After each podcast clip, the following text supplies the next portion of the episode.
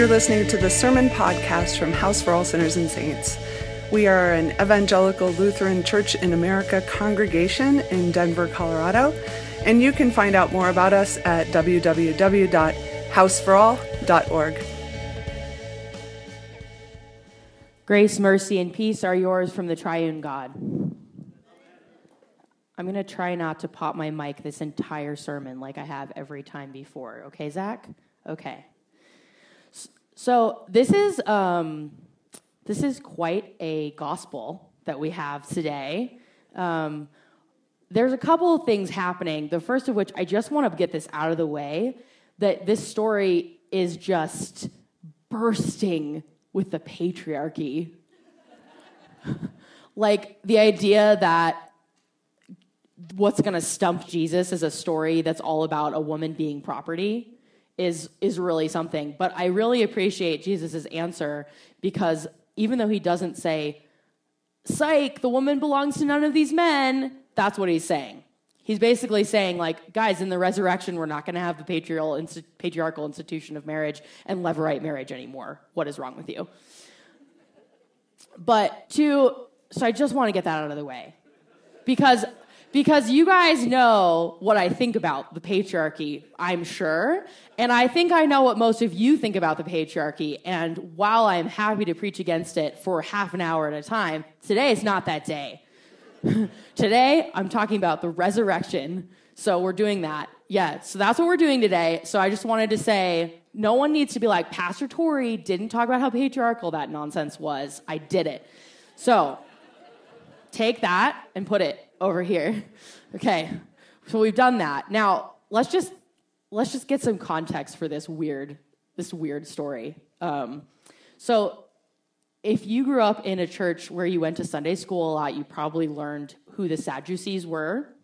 But if you didn't, or if you've forgotten, um, the Sadducees were one of the many Jewish sects that were kind of like bubbling around in Jerusalem during this time. There's a lot of different Jewish sects. And um, the, both the Sadducees and the Pharisees get a very bad rap in the Bible because it's basically like the level of enmity that you would hear at a really bad family argument in the Thanksgiving dinners you're going to have in a couple of weeks. Like nobody nobody fights worse with anybody outside their family, right? So like you get the into the most horrible, the meanest, the like most like knockdown, drag out, dirty fights and arguments with your family the people who you love the most. And especially when you're arguing about things like theology and politics. And so that's kind of what was going on in Judaism at the time, is that it was just a giant argument about the future of the religion, what we thought about certain things. And Jesus has gone to Jerusalem, even though that was a really foolhardy thing to do. And he's standing in the temple court, and he's just like, Come at me, bro to everybody who wants to talk to him about theological questions that they have. And so the Sadducees, who were a group of Jews who were very like they were super literalist about the Torah. They were they're really only interested in their authority of things that were not even in the rest of Jewish scripture, just what they attributed to Moses specifically.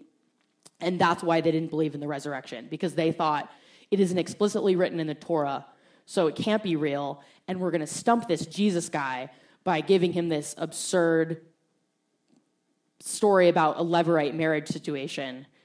Um, but what Jesus does is brilliant because he he kind of sees what they're doing and and he's like, okay, I see what's behind this question, which is the resurrection can't be real. That's ridiculous. And he answers that question instead.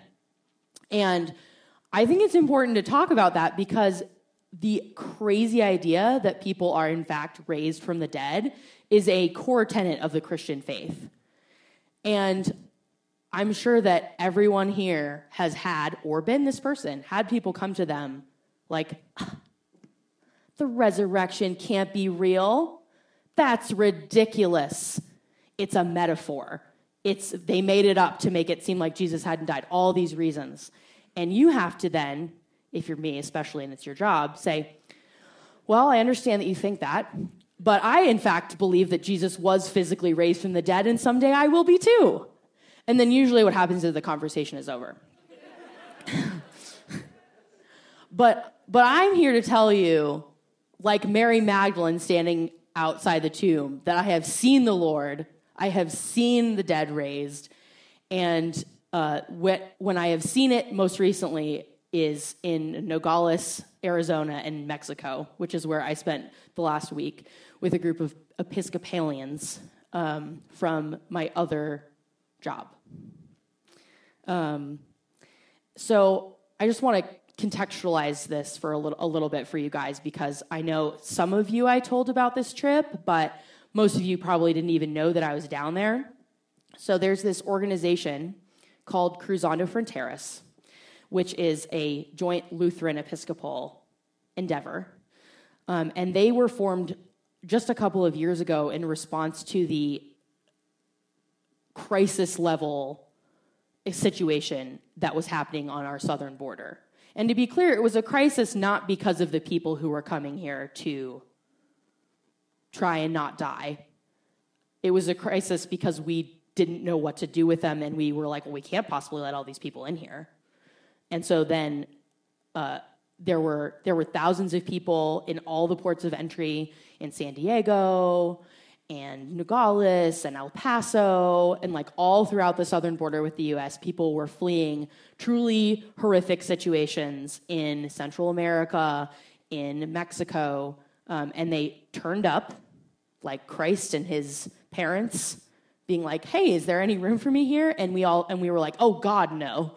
But now what do we do with you? So this specific organization, they they started were started by an Episcopal deacon and a Lutheran pastor who were like, "Well, we can't just leave people to suffer. That's not a good idea." Um, and so they they were like, "What can we do to help?"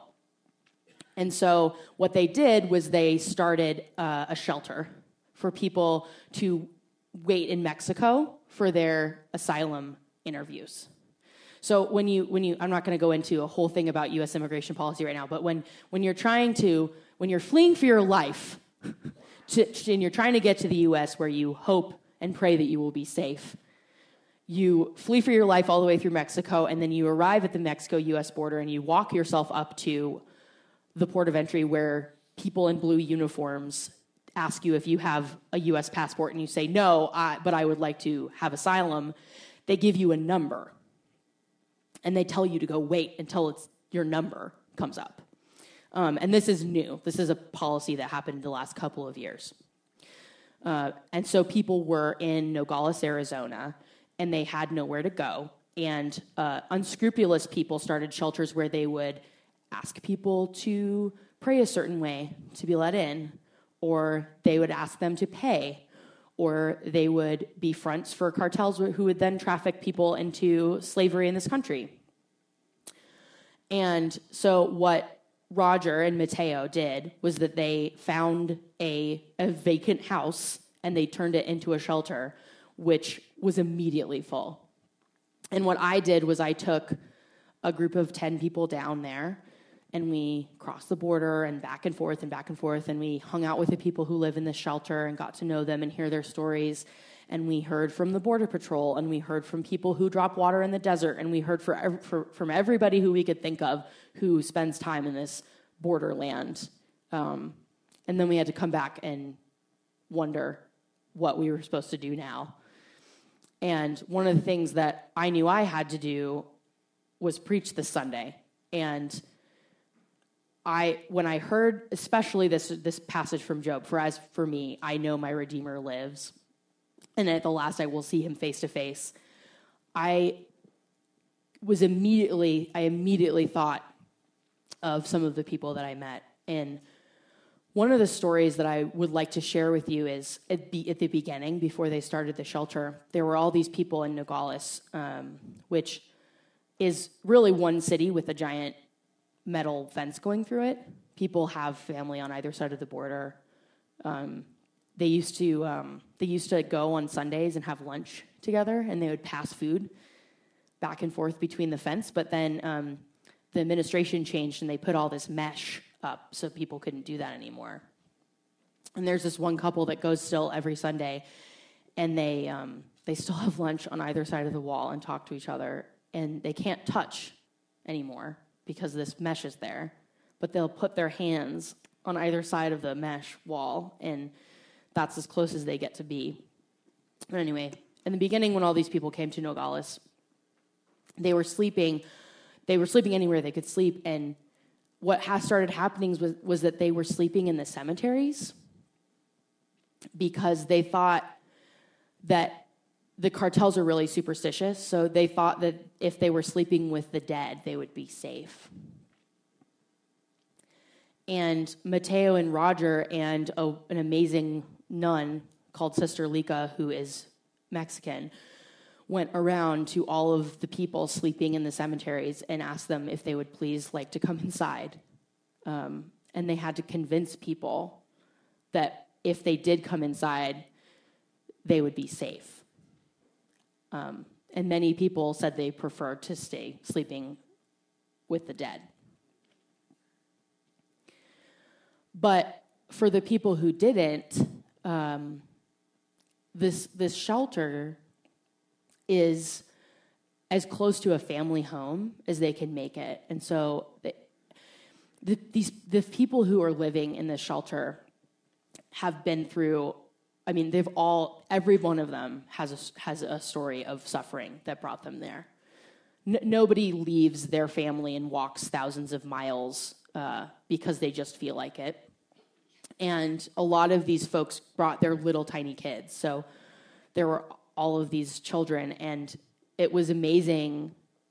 It was amazing to see how safe they felt there. Every time we would pull up in the van and Roger with his truck, all this like crowd of kids would just come running out and they would go, Royer, Royer, Royer, which is how they, Roger in Spanish, um, and they would scream his name until he got out of his truck, and then they would immediately just like, there would be like a, a wall of children that would just hit him. And he's this like very solidly built, like middle aged white guy from Pennsylvania. Um, he like moved to Nogales of uh, 25 years ago, and he's married to a woman from Mexico, and he, I mean, he's very Arizona now, but it's he still has his P- Pennsylvania accent, and so he's his Spanish is accented like he's from Pennsylvania, and he, they they would just like he would get out and he'd go ah, and they would go like like right into him, and then once they'd spent like two hours with us, they would do the same thing to us. So we would get out of the van, and they were like, "Well, you're friends of Rogers,"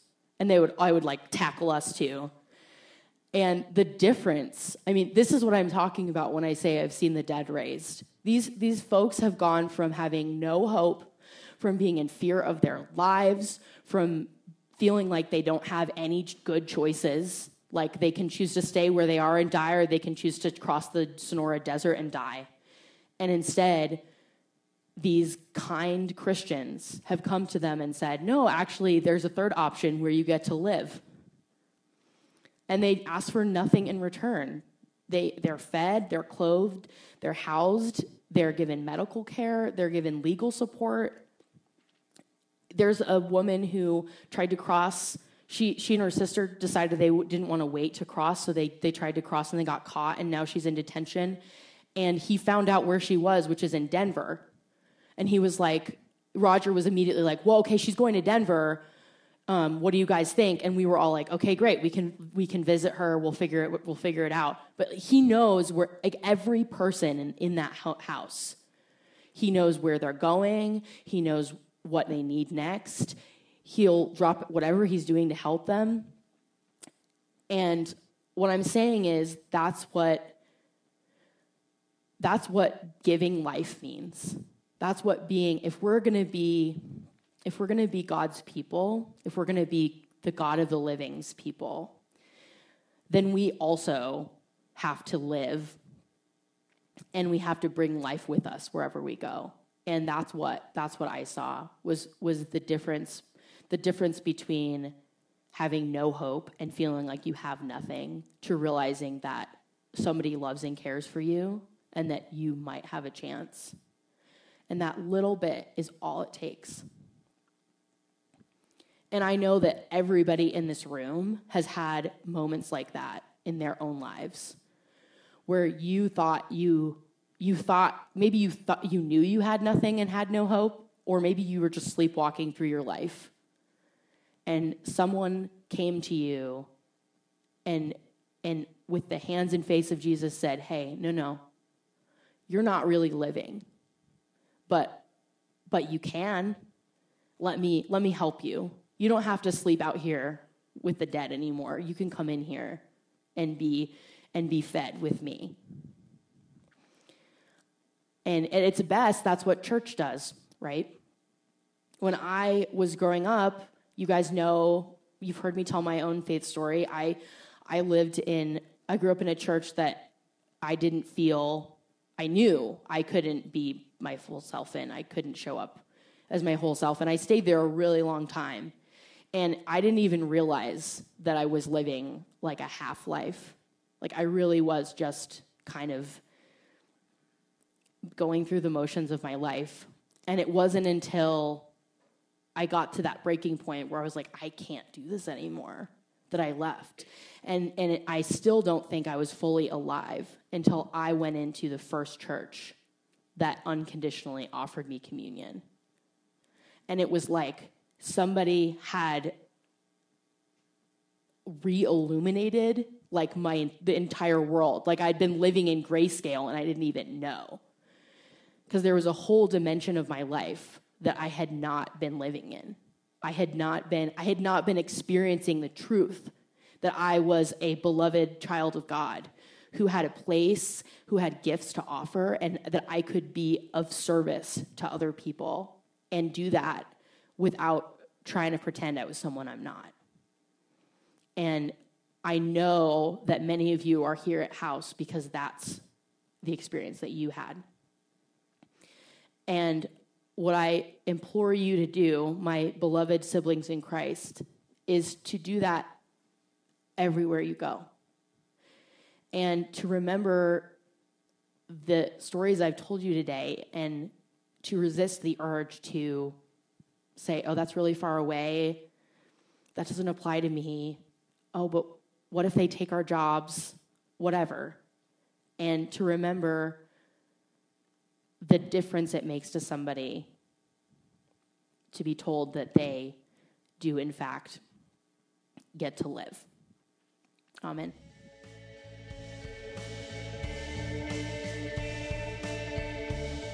You have been listening to the Sermon Podcast for House for All Sinners and Saints. If you like what you've been hearing and would like to support the ongoing ministry of our church, just go to our website, www.houseforall.org and click on Give.